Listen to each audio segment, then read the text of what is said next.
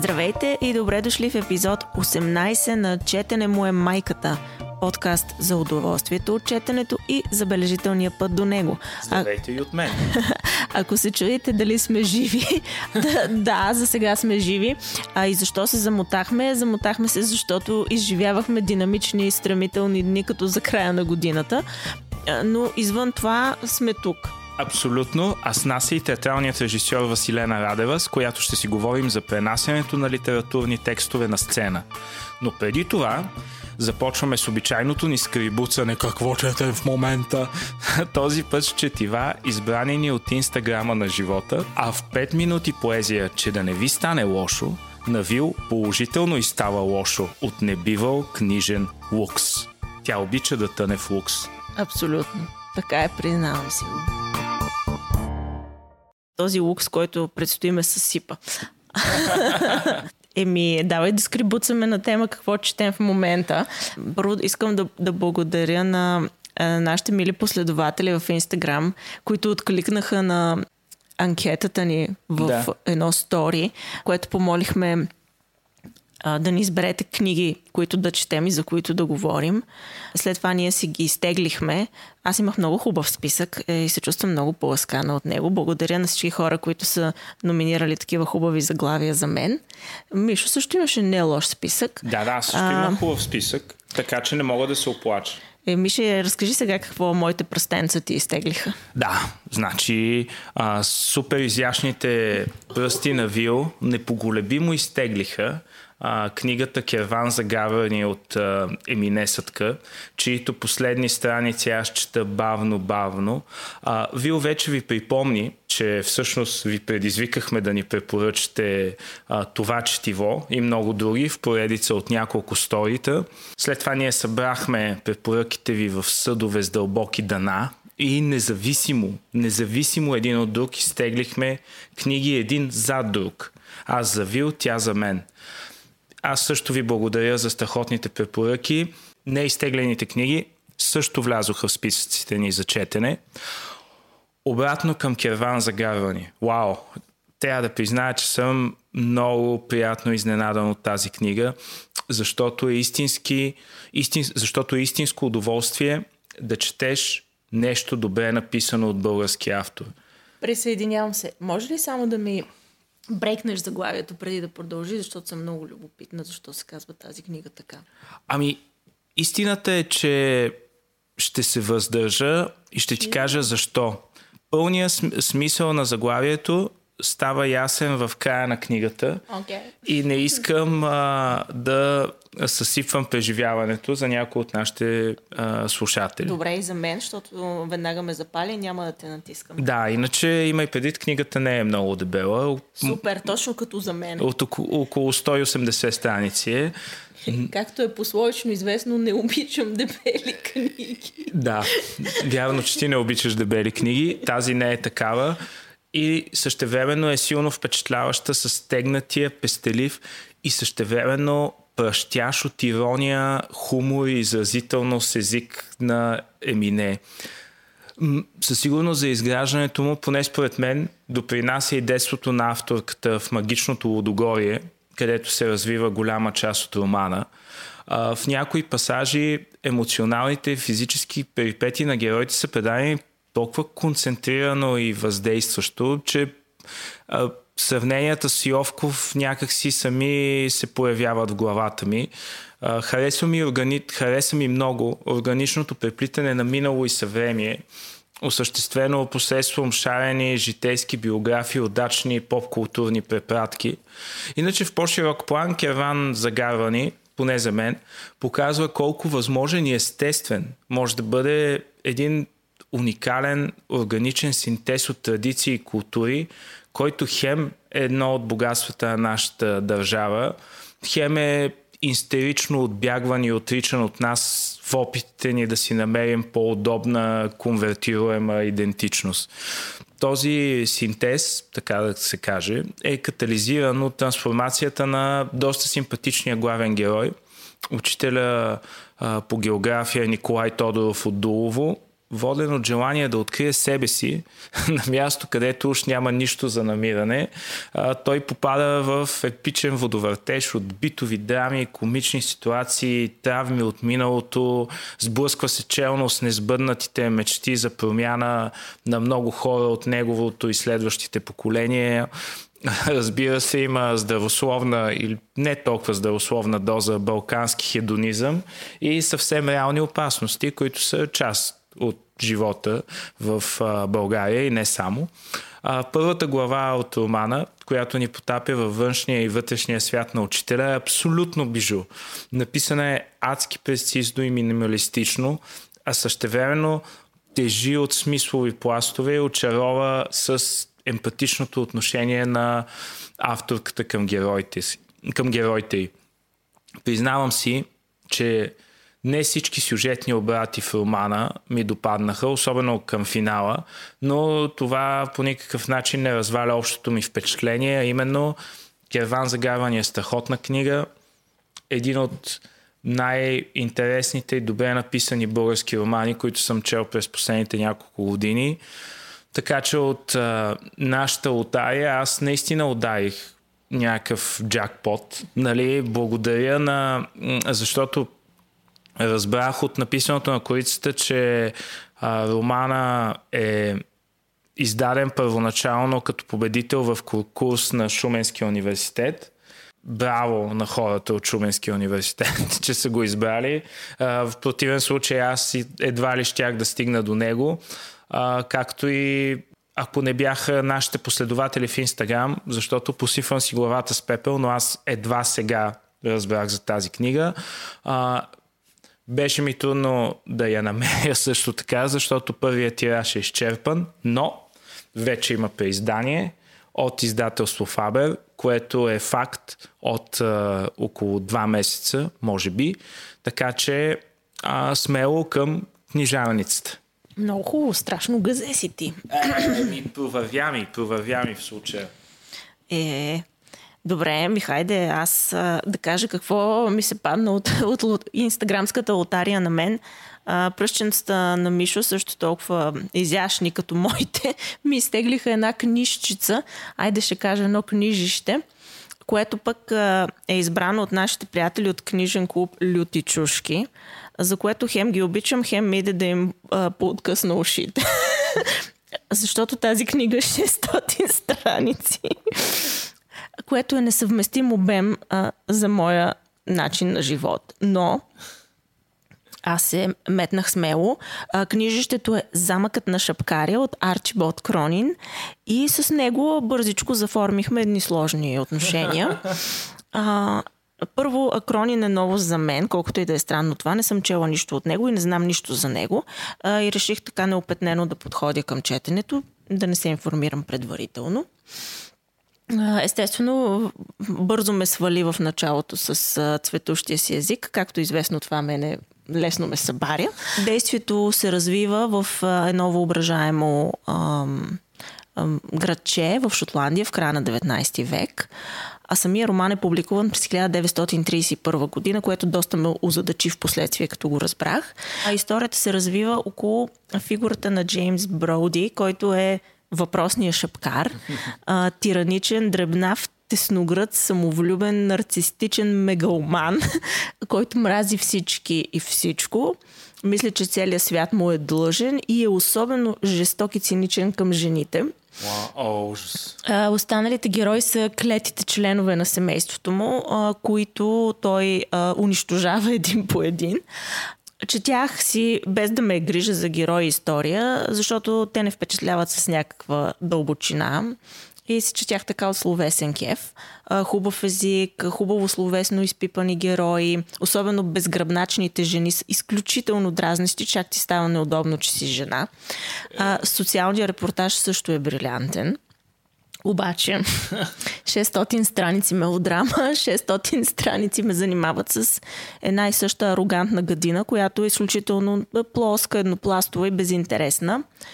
А, много предсказуема история. Няма никакъв развой или пречупване в героите. Както сме ги заварили, горе-долу така си ги намираме. Добавяме към това типичния за викториански роман дидактичен елемент. А, много бавно се придвижват нещата, твърде много детайли за моя вкус, много разлачена е тъканта на романа и в един момент а, си четях вече по диагонал за някои този роман може да е депресиращ, тежък, мрачен, тежък, нали, труден, такъв невъзможен за четене, огнетяващ. Обаче аз съм чела доброжелателните и кървавия меридиан yeah. и много трудно нещо може да би обърне джигера, както се казва. Yeah. А, а, мизерията а, е строена безспорно с много страсти и енергия от автора, обаче е предобрена до степен, до която ме дразни. Тази книга просто ме дразнеше, защото не отива отвъд а, отвъд света на някакви идеи или към някакъв смисъл, отвъд мъркобесната реалност на едно дребно буржуазно семейство. Това, което всъщност най-много ме очуди в последствие, като разбрах а, кога е написан романа а, и то е, че е написан през 1931 и много се очудих защо някой пише викториански роман а, в тази година. Именно, да. А, и единственото обяснение, което ми дойде е, че това десетилетие е в исторически план пълен мрак.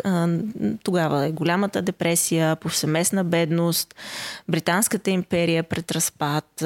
Има си причини да ти стане дикенско. Обаче от друга страна в същата година излиза роман като Вълните на Вирджиния Улф.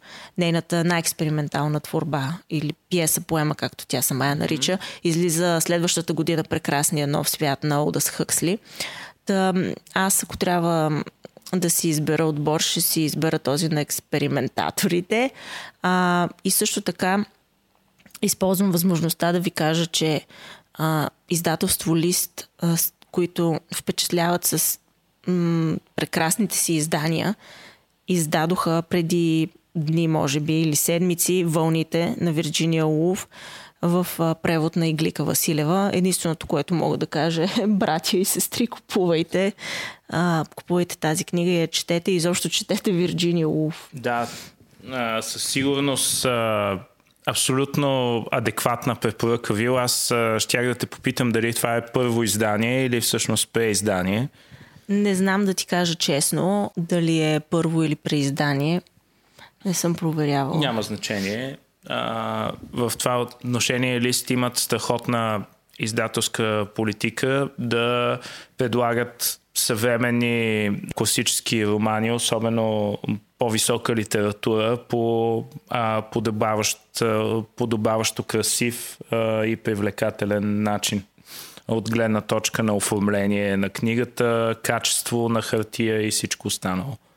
Абсолютно, абсолютно. Издателство, което очевидно държи на качеството във всеки смисъл. Тук сега някакви други препоръки ще казваме ли ти имаш ли нещо? Ами не, аз нямам какво да препоръчам. Ние някакси а, навяхме препоръки измежду другите неща, които говорихме. Окей, okay, супер. Ами тогава да караме към 5 минути поезия, че да не ви стане лошо, а? Uh, добре. Yeah, да не ни... Интродуцирай рубриката подобаващо. Да, потапяме се в а, абсолютно ния бисер на нашия подкаст. Нешлифования диамант. Пет минути поезия, че да не ви стане лошо.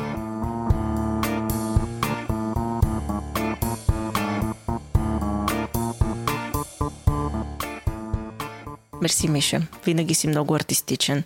Понякога. Рано сутрин по-трудно.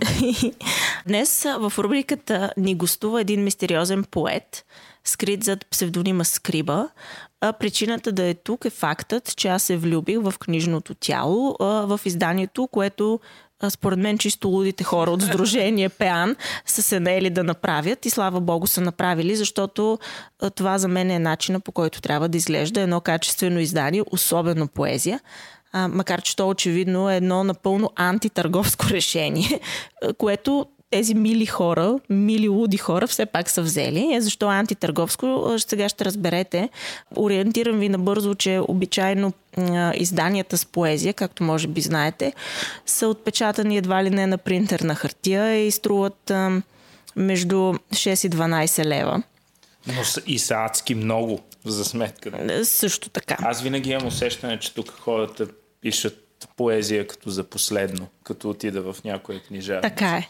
И аз такова чувство имам. Та, това, което Сдружение Пеан а, са направили, първо, че те са, а, първо изобщо не са издатели. Те всъщност движат сайта Пеят некогаш, който е страхотен и го препоръчвам да си го четете. Има много-много качествени неща там. Но това, което се случва с тях е, че те стават издатели по принуда, защото при тях идва един 60 годишен дебютант, който изключително не желая да, да получава каквото и да било внимание и настоява да се явява под псевдоним, за да продължи да пише. И този човек е никой в нашето литературно поле, не е част от ничий кръг, не се познава с никого и а, те стигат до закономерния извод, че никой няма да има интерес да издаде един никой. А, затова те се превръщат в издател по принуда. Обаче какъв издател? А, Скриба им изпраща стихове, събирани в продължение на 20 години под формата на дневници в мерена реч, което е и името на стихосбирката, и а, върху които редактор работи в продължение на година, за да се оформят три книжки. И тези три книжки, моля ви се, са отпечатани на хубава, плътна хартия. Имат твърди корици с платно. Повтарям, с платно. Това ще рече, че са облечени в плат. Разбирате ли? И по желание на клиента могат да бъдат обгърнати и от футляр. Повтарям, футляр. Аз просто не можах да издържа на този лукс за бога футляр. Но това е мега луксозно, и, и, и да ми да се напия с абсент само от мисълта за думата футляр. Затова си поръчах моето копие без футляр, защото наистина щеше да ми стане лошо, ако това скандално луксозно издание ми бе доставено и с футляр. Да, и да пекалиш с абсент. Абсолютно а, с какъвто изобилства моят домашен бар. А, голямо евола на Сдружение Пеан, а, че са се постарали да направят нещо истински хубаво с нулев търговски мотив и от любов към делото. И а, тук спира моята възхвала и ще прочета три от стихотворенията от третата книжка Как да пренесем планина. Стихотворенията са кратки, те действително са точно дневници в мерена реч и това ще го усетите, ако ако си купите този а, това бижу, издателско бижу. Първото стихотворение се казва Майсторства. Майсторството да вали, да капе, да почуква по покрива празнично. Възбудата, тихата радост да се събудиш рано, в 4 часа сутринта, когато се зачеват думите и ритъма, заедно с дъжда. Възбудата, тихата радост да си дъжд, да почукваш, по покрива мерно. Повторение с ударения. Уважаеми читатели, уважаеми слушатели, зрители от всички страни, социално смрежени, не противовълшебствувайте. Еха. И за финал стихотворението Готов ли си? Готов ли си да се събудиш малък, малък и глупав и да започнеш всичко от начало? Готов ли си да се събуждаш рано, сутрин рано, всеки път, като за първи път? Готов ли си да се събудиш смел и щедър? Готов ли си, добри юначе?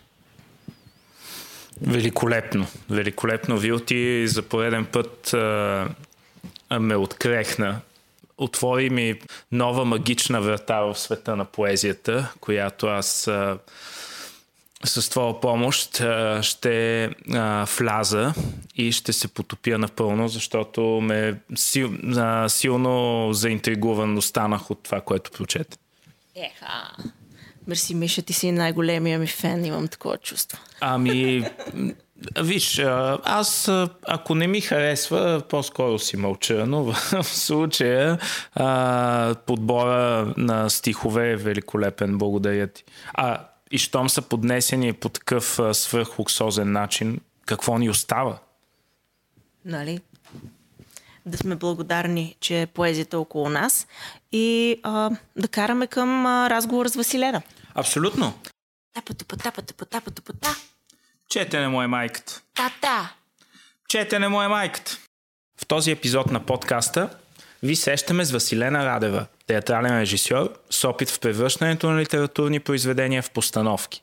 С нея си говорим за предизвикателствата в процеса на това превръщане, за участниците в него, защо литературните творби са така примамливи за театралните режисьори, какво е театър в кресло, какво не става на театър и какво си плаче за сцена и още интересни питанки в интервюто. Преди това обаче няколко думи за нашия гост от Вил – Василена Радева е театрален режисьор с проекти както в институционалния, така и в независимия театър. Режисьор и основател е на театрална компания Паник Бутон театър, а също така и сред основателите и сътрудниците на Асоциация за свободен театър и Организацията за съвременно альтернативно изкуство и култура 36 маймуни. Едни от най-успешните постановки на Василена са Вампир от Антон Страшимиров, драматичен театър Геомилев Стара Загора, Грозният от Мариус фон Майенбург в театър София, Норд-Ост, приказка за разрушението, в Младежки театър Николай Бинев с награда Икар за най-добър спектакъл за 2011, Тяло хвърлено по тъгъл към хоризонта на Паник Бутон театър в театър Азарян и други. Василена се интересува от социално ангажиран театър с документална основа. А, а освен театър, кино, литература и други форми на изкуство, обича да кара колело, най-вече в планината, да играе с двамата си сина и да планинарства с семейство и приятели. И сега се гмуркаме в нашия разговор с Василена. Нали така? Mm-hmm. Хайде! Много сме щастливи да посрещнем в нашия подкаст режисьорката Василена Радева, с която днес ще обсъдим една изключително богата тема. Тоест, именно по тази причина ще се опитаме да обсъдим. Едва ли ще, изчер... ще изчерпаме, но поне ще, ще вдигнем завесата малко. А именно как литературни произведения се адаптират на сцена, по-специално за театър, но и в контекста на други а, сценични представяния Казвам без повече да ви губя времето с а, моите глупости. Казвам директно здрасти на Василена и благодаря, че отдели време да се включи в този разговор. Здрасти здравейте. Всъщност за мен е голяма радост, че ме поканихте, защото този подкаст и заглавието, което е така характерно за него, са много голямо мото. Дори днес, тъй като аз преподавам от тази година на студенти в нов български, стигнахме заедно до извода, че четенето е, му е майката, точно за да не затъваш в дребнотемието и объркването на а, скандалите от деня. Всъщност, когато четеш, когато успяваш да се запознаеш по много по-задълбочен начин, било то с исторически или литературни, или каквито и да е текстове. Всъщност тогава някакси успяваш да си изградиш позиция и мнение, без да, без да си излъган. Страхотно, действително е така, страхотно, страхотно встъпление това към а, темите, които предстои да обсъждаме. Неизбежно стана въпрос за четенето, предвид подкаста, в който се намираме. Та в тази връзка в литературата има цял жанр, драматургията, който е предназначен да бъде представен на сцена, да бъде изигран. А, защо му е на някой режисьор да се мъчи да адаптира роман, къс разказ или стихосбирка. Какъв е, какъв е творческия процес на тази адаптация? Какви хора са замесени в нея и, и къде са големите трудности? Вау, много базисни екзистенциални въпроси. По принцип, привилегията на това да си режисьора е, че избираш това е една от най-големите свободи и привилегии за мен. А, избираш както текст, така и тема, която те вълнува. Избираш творчески екип и актьорски състав, с който да реализираш. И реално, понеже не мога да не правя неща, които ме вълнуват и обичам и които са ми любопитни и предизвикателство. Аз много обичам четенето и, и, и така или иначе по много естествен начин провокацията да поставям прозаични а, ли, и литературни текстове не влиза в професионалния ми живот. А, така се случи, че последните години наистина почти не съм поставила пиеса и винаги посягам към нещо, което е съм била фен първо като читател и после започвам да го мисля и какво аз самата като режисьор и с театрален език мога да кажа. Като тази гледна точка казах аз самата, но веднага пък ще отговоря за процеса. Реално в както една книга разчита на различни читатели и на това да се случи в главата на читателя, така и аз, когато посягам към литература, разчитам много на прочита и асоциациите на различните творци в екипа, а, тъй като за мен е много по-интересно а, къде се срещат гледните точки и различните прочити, а не да дадем просто един прочит, което би обеднил, според мен, добрата литература. Нещо друго. Имаше ли въпроси? О, да, имаше, имаше още много. А, каква е, а, какъв е самия процес на адаптация и какви хора участват в него, освен режисьора, освен актьорите, ам, участва ли, да речем, автора на, на текста, който се адаптира, стига, разбира се, да имаш достъп до него а, и какви трудности най-често срещаш при тази трансформация на литературния текст в а, сценична творба. Да, ами аз вече започнах малко да говоря за този процес, като имах предвид точно, сега аз говоря от, от досегашната ми работа, то няма разбира се един на рецепта и може би в следващ момент, ако посегна към друг прозаичен текст, процесът ще е различен, а, но до сега това, което а, съм правила е а, да подходя, така да дам поле за авторство, върху дадения автор на самите актьори. Да речем, конкретно говоря за един спектакъл на Паник Бутон театър, тя е охвърлено подъгъл към хоризонта, в който всъщност бях поканена да направя спектакъл по една книга, книгата на Петя Накова, годината на седемте химии, на 8-те химии.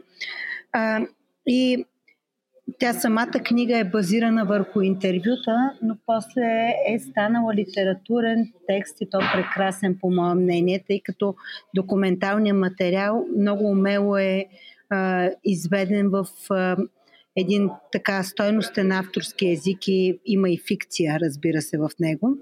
А, и всъщност предизвикателството беше как да срещнем и ние тази тема, която е толкова болезнена и толкова част от деня ни. Оказва се, че почти всеки има близък или а, познат, който е срещнал диагнозата рак а, в живота си. Та, как тази тема ние да я предадем а, на театрален език, по начин по който да зачекнем едни други екзистенциални теми, които не са толкова конкретни като една диагноза, а са много повече свързани с човека, защото театъра се занимава с човека, душевността на човека и с едни такива вечни неща. И всъщност от тази гледна точка подходих към текста като, а, и към темата като към една безкрайна а, читалня, в която са съответните а, жени, които са срещнали тази диагноза, тъй като основна тема в, тема, в книгата е как за тази една година ти излизаш в принудителна вакансия. Всъщност, колкото и да ти е бил на скорост живота и колкото и важни проекти да си имал, реално случи ли се това сериозната болест, времето за теб се забавя. И в това време героините, така го решихме всъщност в представлението, имат достатъчно време и тишина да четат много книги. И в книгите, в голямата литература да търсят отговор на лични екзистенциални въпроси от типа защо на мен, в какво сбърках, как да, как да променя живота си. И съответно самите актриси, четирте актриси, които избрах за този независим проект, започнаха да носят на репетиции текстове и, и романи и литература, които те много харесват и така и асоциират с темата и с удоволствие четат. И от, постепенно на репетициите направихме буквално библиотека, много голяма камара книги и доста фрагменти от различни книги са влезли в текста на представлението, преплетени с оригиналния текст на авторката на книгата Петя Накова. И в това отношение тя самата ни даде кар бланш за абсолютно авторска интерпретация на, на нейния материал. Не само това, но тя участва в екипа вече не като автор, освен че е автор, разбира се, а и като творец на видеото към спектакъла, тъй като Петя Накова е и кинорежисьор. Mm-hmm. Този много интересен начин въвлякохме автора в друга роля в самия процес. Да, аз тук използвам случая да, да вметна наистина, че Годината на 8-те химии на, на Петя Накова е страхотна книга, много добре написана. Аз имах страхотната възможност даже да я чета още докато беше в процес, защото в Петя, с Петя заедно бяхме на един семинар по, по творческо писане и, и тя работеше още върху книгата тогава и аз просто като я прочетох, отказа, който беше донесла, направо ми се щупи главата и, и от сърце препоръчвам а, тази книга да се прочете, независимо дали има около около тебе дали има такава диагноза или не.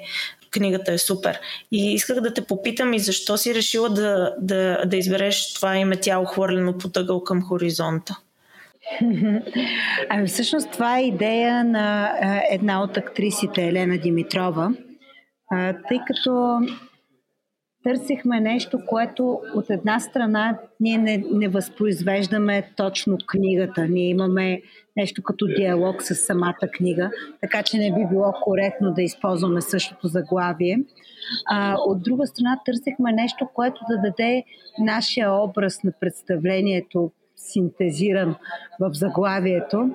А, и тъй като в спектакъла до голяма степен общото между четирте жени и откъси е това усещане а, за тялото като нещо, което те вече не могат да предвидят и да контролират, като едно захвърлено, вдигнато тяло от някакъв тип тайфун. Нали? И съответно падането не е ясно къде ще бъде и как ще бъде и, и дали ще се оцелее от това падане. Но в края на краищата хоризонта и това нещо, което изведе пък, надявам се, светлата нота и в спектакъла на финала. Хоризонта винаги отваря нови възможности и в него има някаква светлина там, където се срещат небето и земята. Страхотно. Впечатлен съм от този подход. Изобщо отлично демонстрира как реално сценичната адаптация на едно произведение може да се превърне в съавторство, нали, слагайки го в съвсем различен контекст, въвличайки много голям екип от хора извън а, автора в а, реализацията му. А, в началото на разговора ни спомена, а, че ти всъщност рядко работиш с чисто драматургични произведения. Това, поне за мен, води до въпроса до каква степен решението какво да се постави на сцена е свързано с познаваемостта на творбата. Известните творби, знаем, носят готова публика, хора, които са готови веднага да си купят билет, защото са фенове на романа, докато пък решението да се адаптира нещо непознато може да му даде много къс живот. Знаем, разбира се, от опит, като зрители поне, че пък адаптацията на известна творба често носи рискове и така се пада, може да паднеш от много високо, без да искаш. Та, за теб лично като творец до каква, до колко се влияеш от това колко е популярна творбата, не само от гледна точка на утвърденост като класическо произведение, но и а, спрямо релевантност към конкретен момент и, или към съвремието ни в, в даден момент. Да, всъщност аз започвам точно от това, с което завърши въпроса. Доколко тази творба ми проговаря, ми говори сега в днешния ден, на мен самата, като, като човек, който се опитва да си обясни общо взето вихара на деня и, и да намери по емпатичен начин логиката на различните гледни точки и позиции. И в това отношение литературата, театъра, изобщо изкуството, според мен имат мисия точно да, да разбират, не да съобщават както новините и да шокират, а всъщност да допринасят за по-задълбоченото вглеждане и за разбирането на един проблем, на различни гледни точки, на един конфликт, война. В това отношение не се влияе дали е много позната или напротив току-що излязла или съвсем непозната дадена а, книга, която ми харесва. Може би ако е много позната, подхождам с повече страх, разбира се, защото това, което каза, тя има много напластявания и всеки, всеки читател по принцип е най-добрия зрител на това, което го вълнува, тъй като вече казахме, добрата литература разчита точно много на читателя, на връзките и асоциациите, които той си прави и неговата фантазия. И в това отношение една екранизация или пък поставяне на сцена не бива да има претенцията да, да бъде, така си мисля, да бъде по-добрия прочит индивидуален на всеки един. Аз винаги си мисля, че е по-добре едно нещо, като го гледаш, ако те заинтригува, да прочетеш оригинала или да отидеш прочел оригинала. Е малко като с превода, колкото повече можеш да четеш в оригинал, е по-добре, нали, отколкото нещо преведено. Да, да, да. А от друга страна е, го има и момента, че ако ти страшно много си потънал в произведението и си създал а, жива представа в съзнанието си и представянето му на сцена не отговаря на нея, а, ставаш кисел, нали, трос, не, общо взето не ти харесва. Да, аз за това си мисля, че в по-известните творби може би аз бих разчитала повече на, на зрители, които някакси не ги е докоснала толкова много е, литературната творба, т.е. не име от топ 10, така да се каже, и всъщност я прочитат чрез теб и ги докосва. Супер, това е точно в целта. Да, защото върлите фенове много рядко можеш да не ги разочароваш.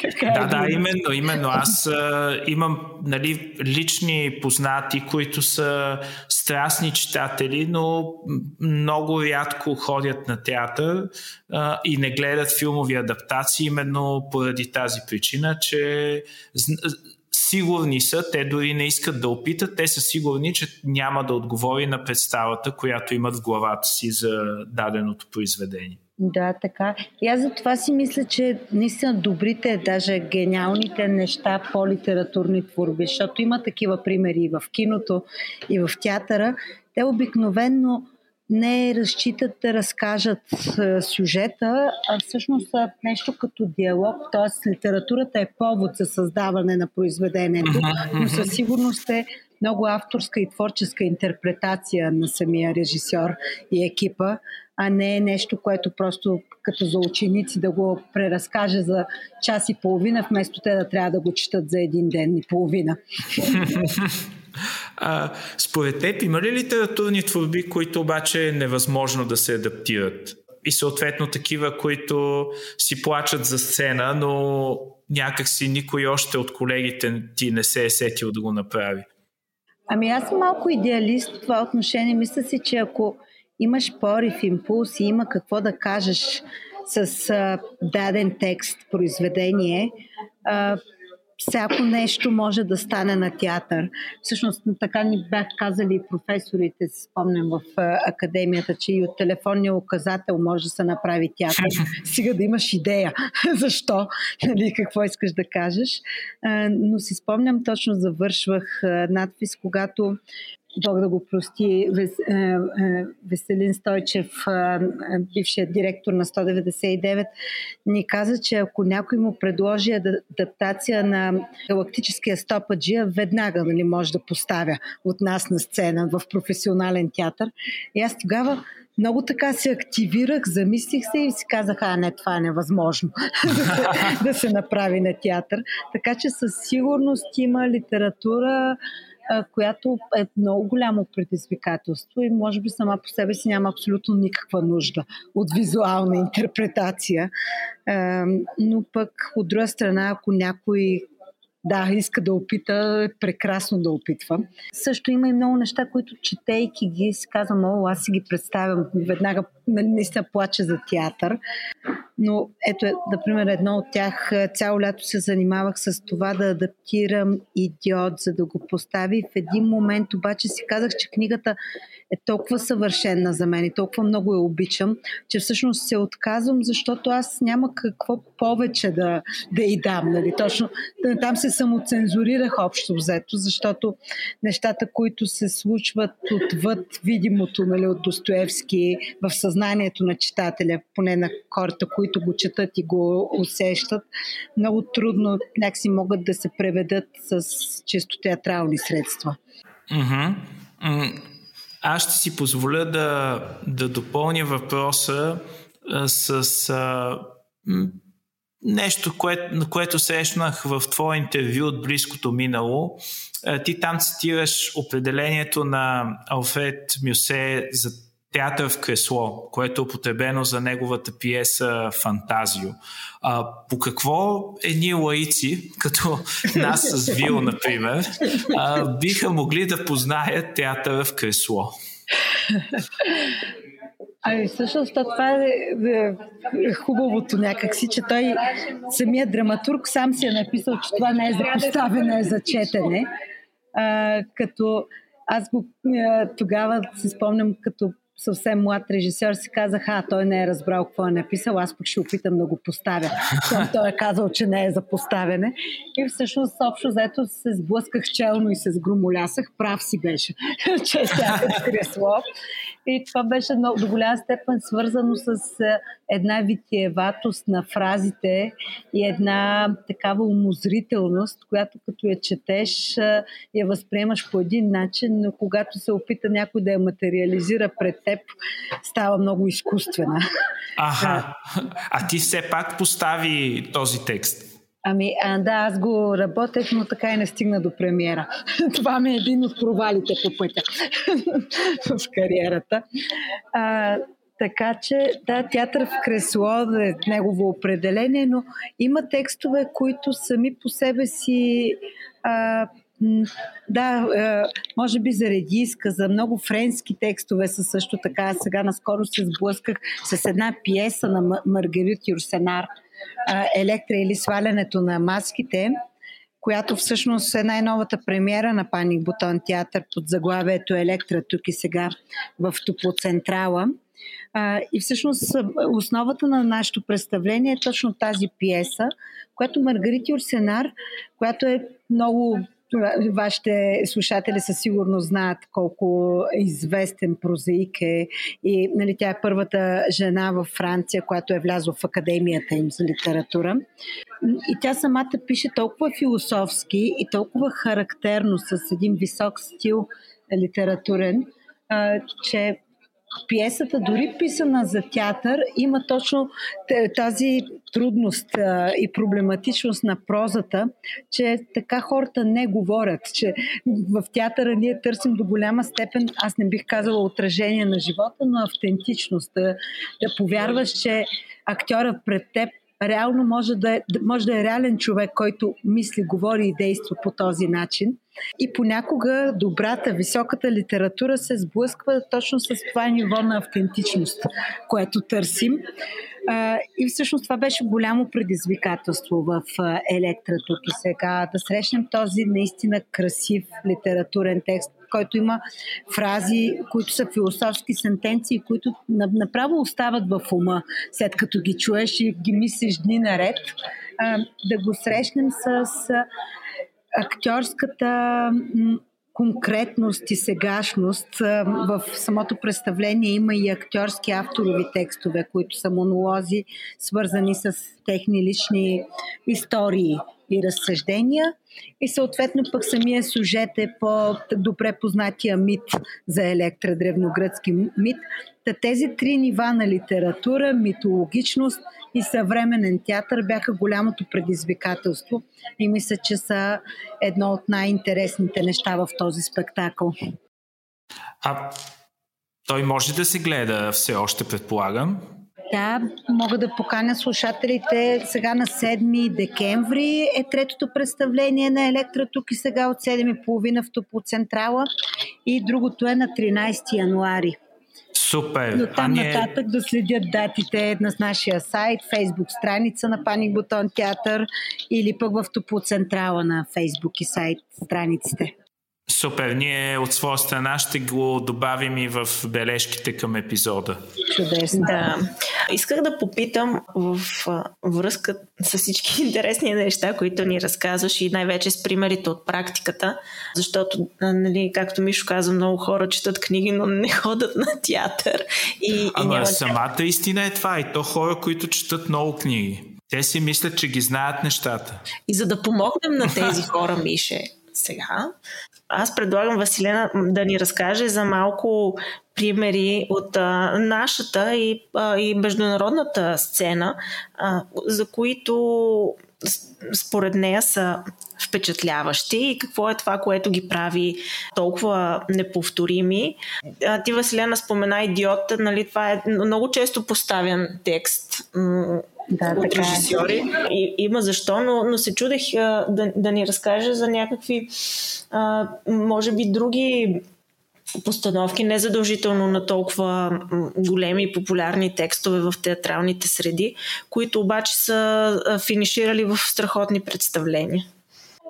О, малко съм неподготвена, защото със сигурност, даже аз така някакси по-естествено се вълнувам от от спектакли, които не са по текстове подготвени единствено и само за театър. Напротив, нали, тази среща между а, литературата или пък киносценариите и театъра а, ми е много интересна. И със сигурност има много примери, които сега не знам обаче дали бих могла да дам. Е, само ако се сещаш за нещо, което Една си видяла на скоро. също книги е Майсторът и Маргарита. Тя също е много голямо предизвикателство и театрално, тъй като там има ситуации, които наистина имат и карнавалности, а, някакъв тип а, ирония и игровост, която самия Булгаков е заложила, пък те са в основата на, на играта в театъра.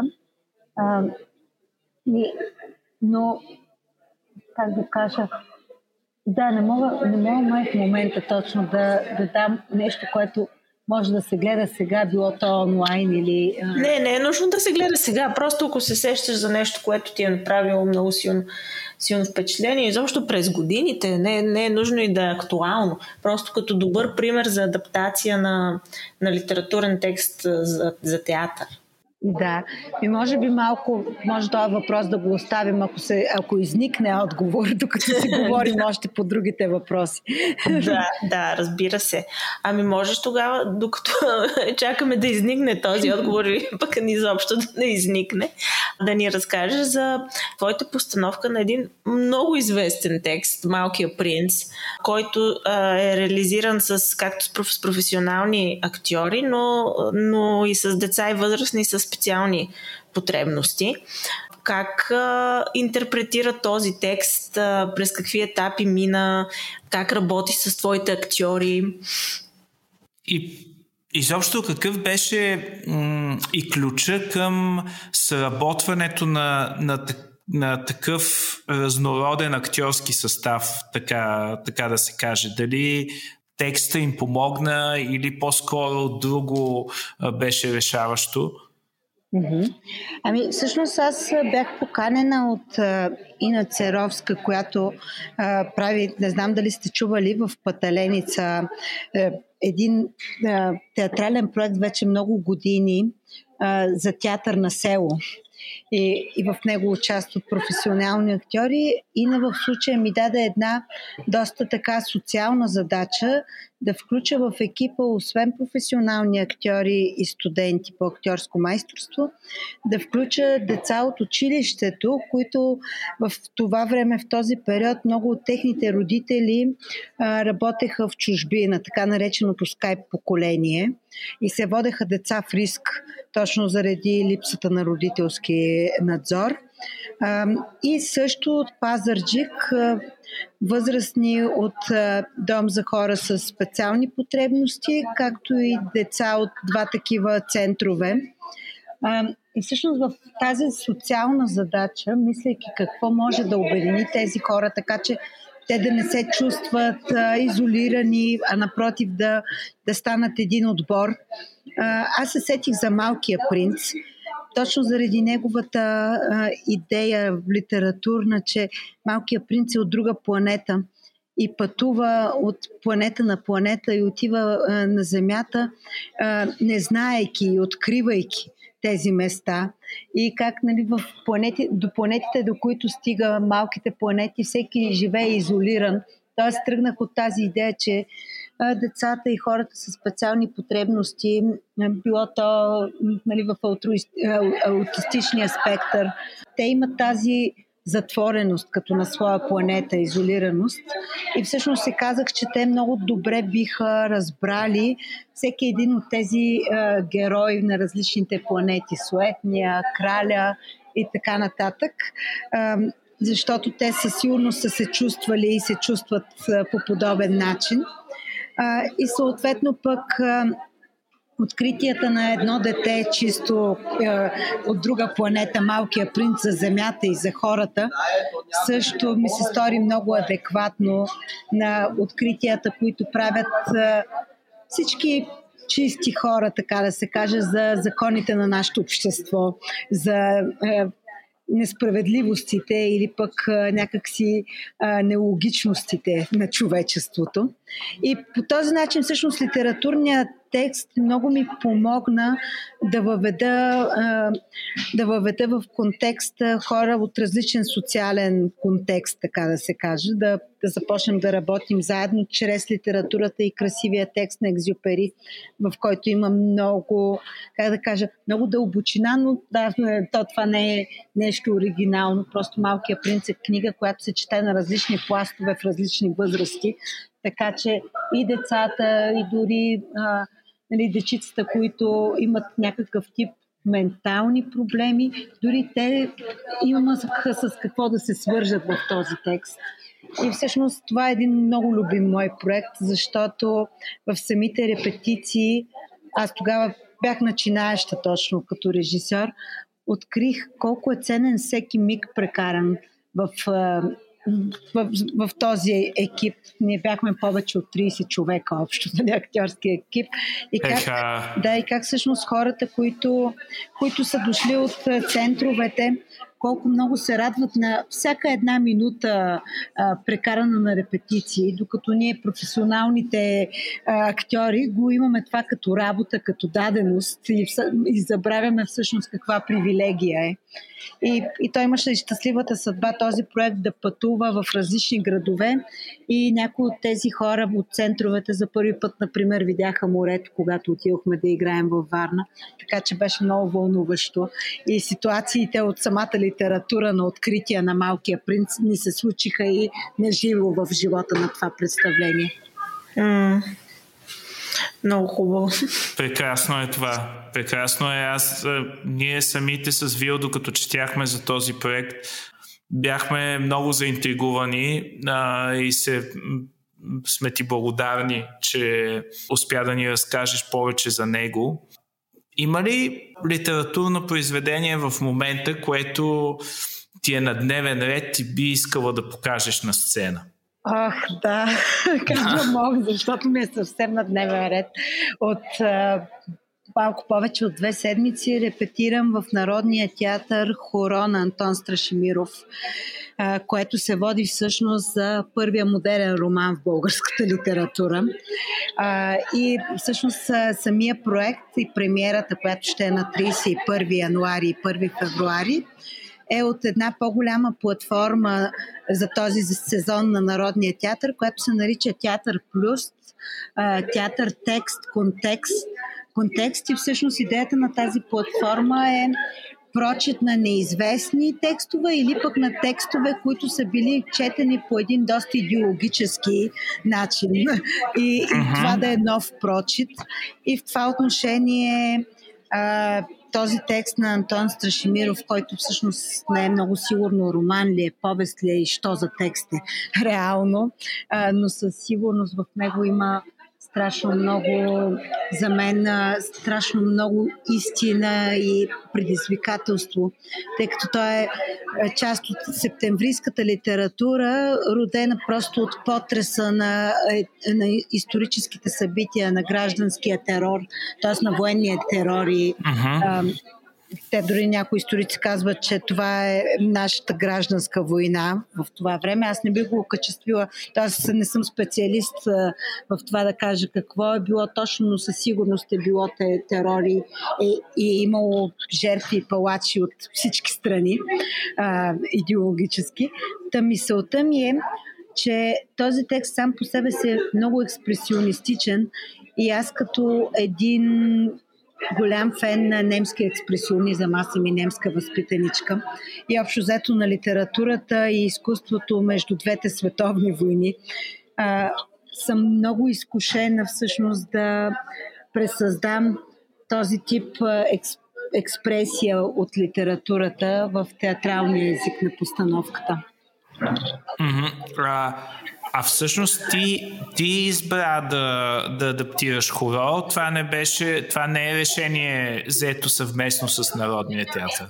Да, това е мой избор. Всъщност те ме попитаха дали мога нещо на Страшимиров да, да поставя.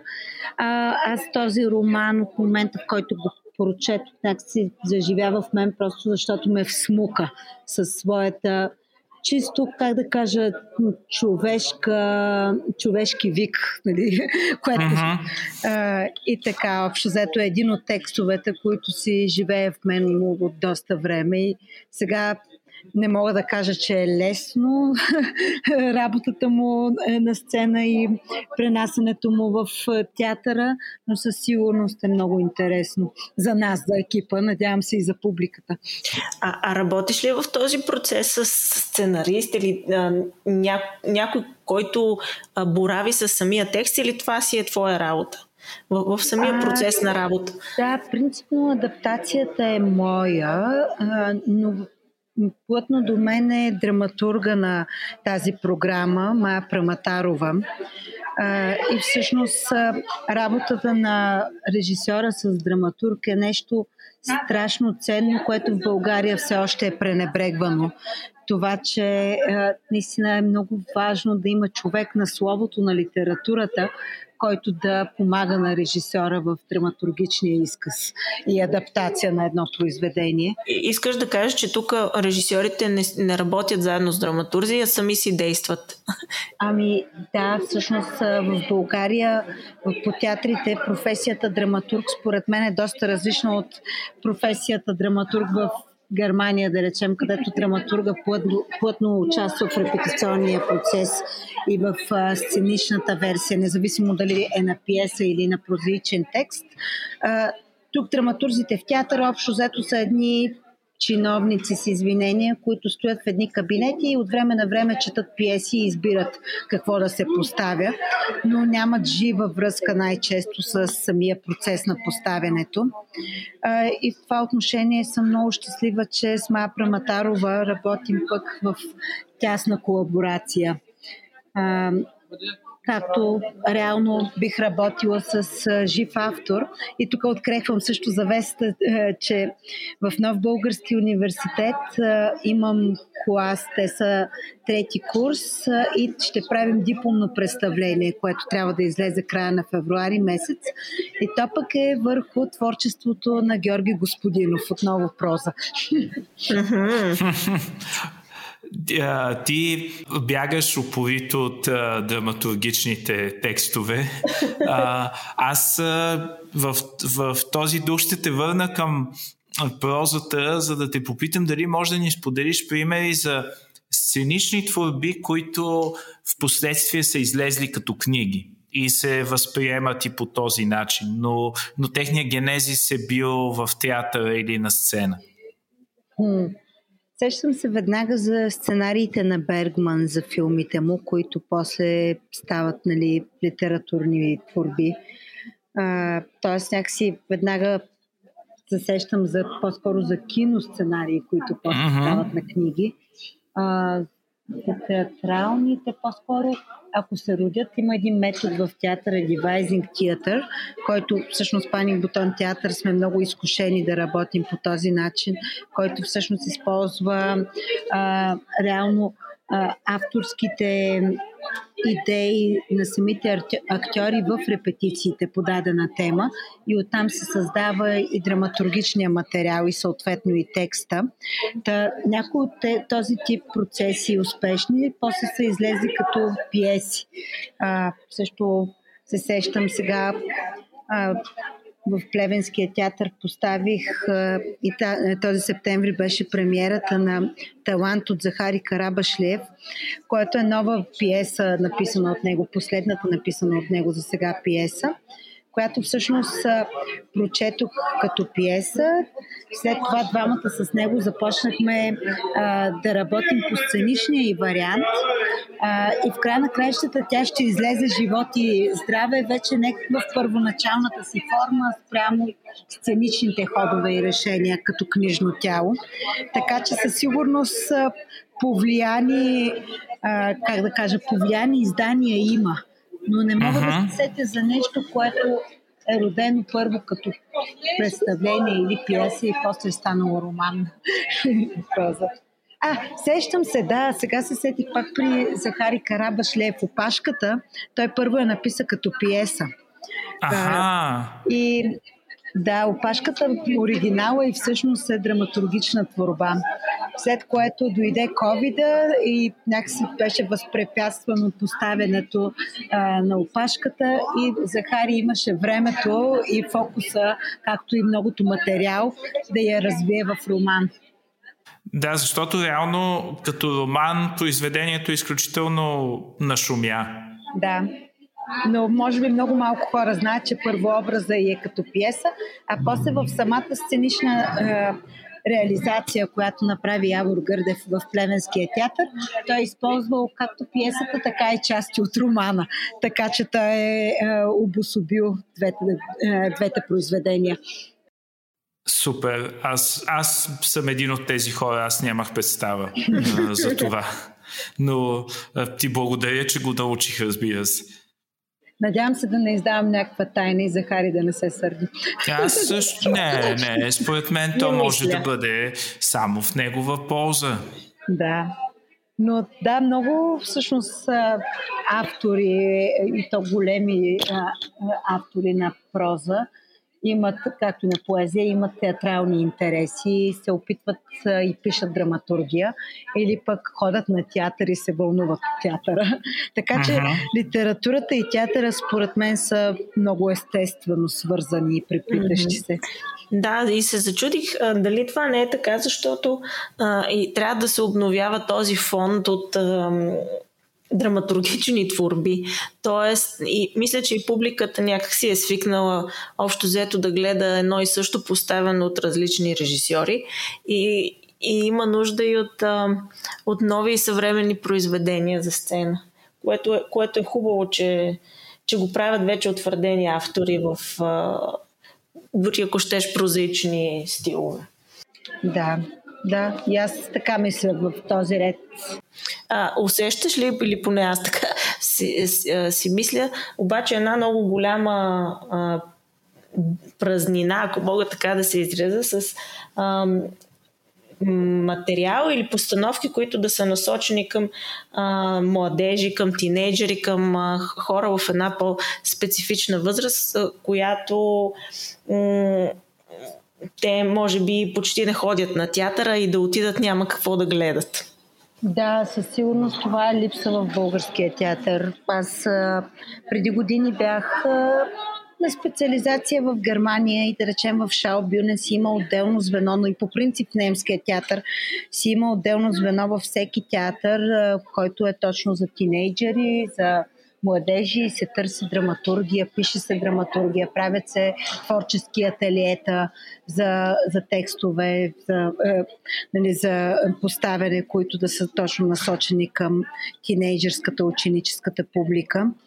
А, защото да, в България имаме добър куклен и детски театър а, и съответно и театър за възрастни, но някак си липсващото звено между тях е точно театъра за между 10 и 20 годишните. И, и то е много парадоксално, защото пък в литературата тази ниша е толкова добре оплътнена, има толкова много произведения и, и децата в тази възраст са до, такива страстни читатели, че просто се чудя как няма пък а, и, и нещо, което те да, да отидат и да гледат. Хм. Ами да, то може би точно това е нещо, в което може да се работи много с специалисти като вас, нали, литературоведи, просто да се намерят допирни точки, да се намерят и текстове, защото честно казано, аз сега започвам да откривам отново този тип литература, когато 9 годишният ми син нали, е страстен читател и започва да ми споделя книги, които чете. А, и виждам да речем един Пърси Джаксън, не знам дали знаете за тази. Да, да, знаем го. да, колко просто той изчете всичко от този автор, нали? И, и колко всъщност това, ако се появи на театър, ще... Да, а, и, или дневника на един дръндю, също. също да, да, но това отношение, може би, се иска много, то пак се опира до а, политика театрална, държавна стратегия и така нататък. Тоест иска се целенасочено внимание и работа, а не просто така инцидентни проявления. И то може би е свързано и с театъра и образованието, навлизането на театъра в българското образование, както и реално на литературата, както така е хубаво живи, нашумели български автори да влизат в клас и да говорят, да имат срещи с учениците така, е, така е хубаво не само ние да чакаме учениците да дойдат в театъра, но наистина да правим мостове и нали, да търсим ниши, които как да стигаме до тях дори на тяхна територия.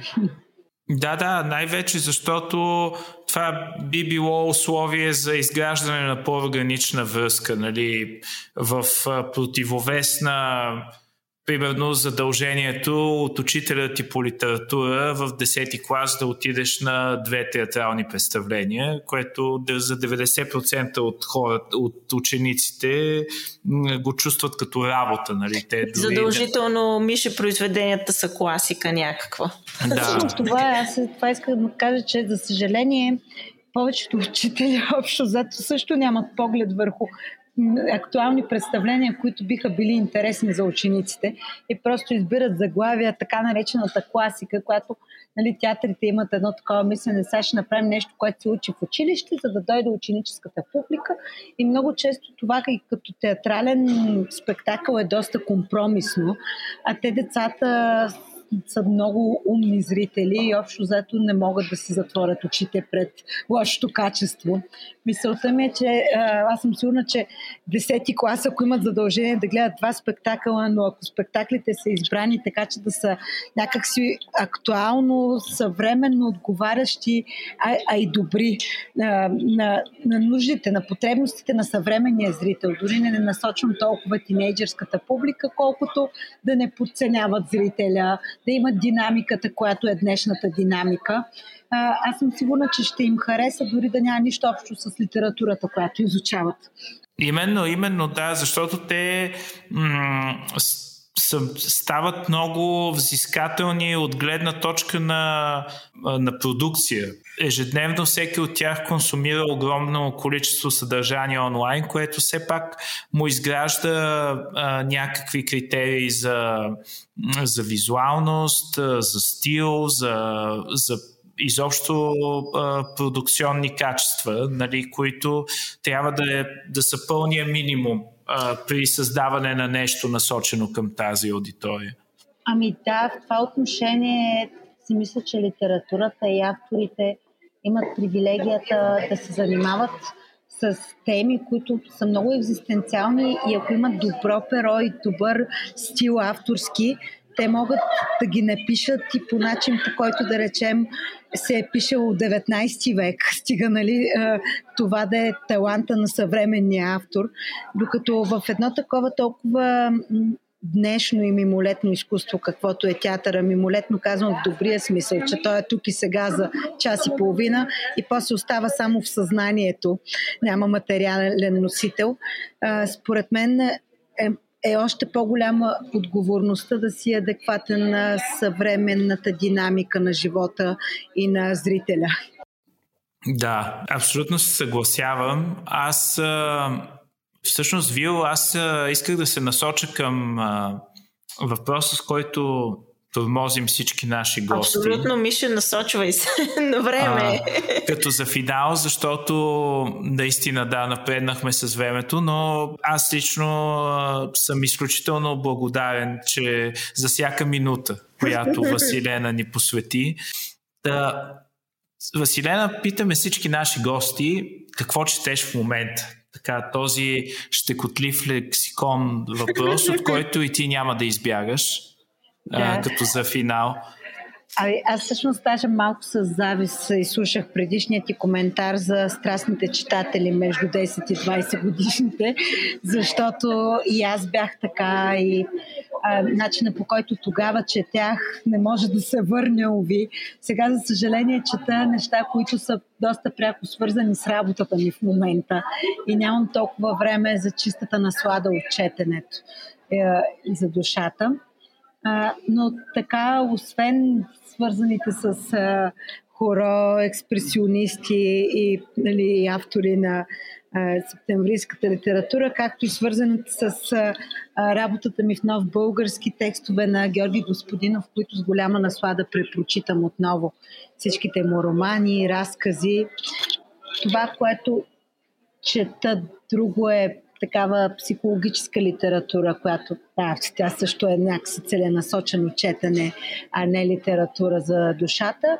И това, което сякаш последно прочетох е така за, за удоволствие безцел, безцелно. Първо, че поезията, аз общо взето почти всеки ден гледам да си прочита поне по няколко нови стихотворения. Нали, имаме много интересни български поети. Сега е сигурно а, нали, от съвременните. Ще изпусна няколко, ако започна да изброявам имена, но слава Богу имаме достъп до едно много така интересно, актуално творчество на една генерация поети между 30 и 50-60 години, които, които са наши съвременници. А, но наскоро прочет, препрочетох и всъщност открих Миряна Башева и съм много щастлива от нейната поезия. Та, може би да, в поезията в момента е някакси бягствата ми от целенасоченото четене са в поезията. Аз мисля, че има даже в момента постановка Мислещи тръстики, която е по, по стихове на Миряна Башева. Точно така, на Маргарита Младенова в театрална работилница с Ломато. Още не съм успяла да я гледам, но ми е много препоръчена, така че и аз на доверие я препоръчвам на слушателите.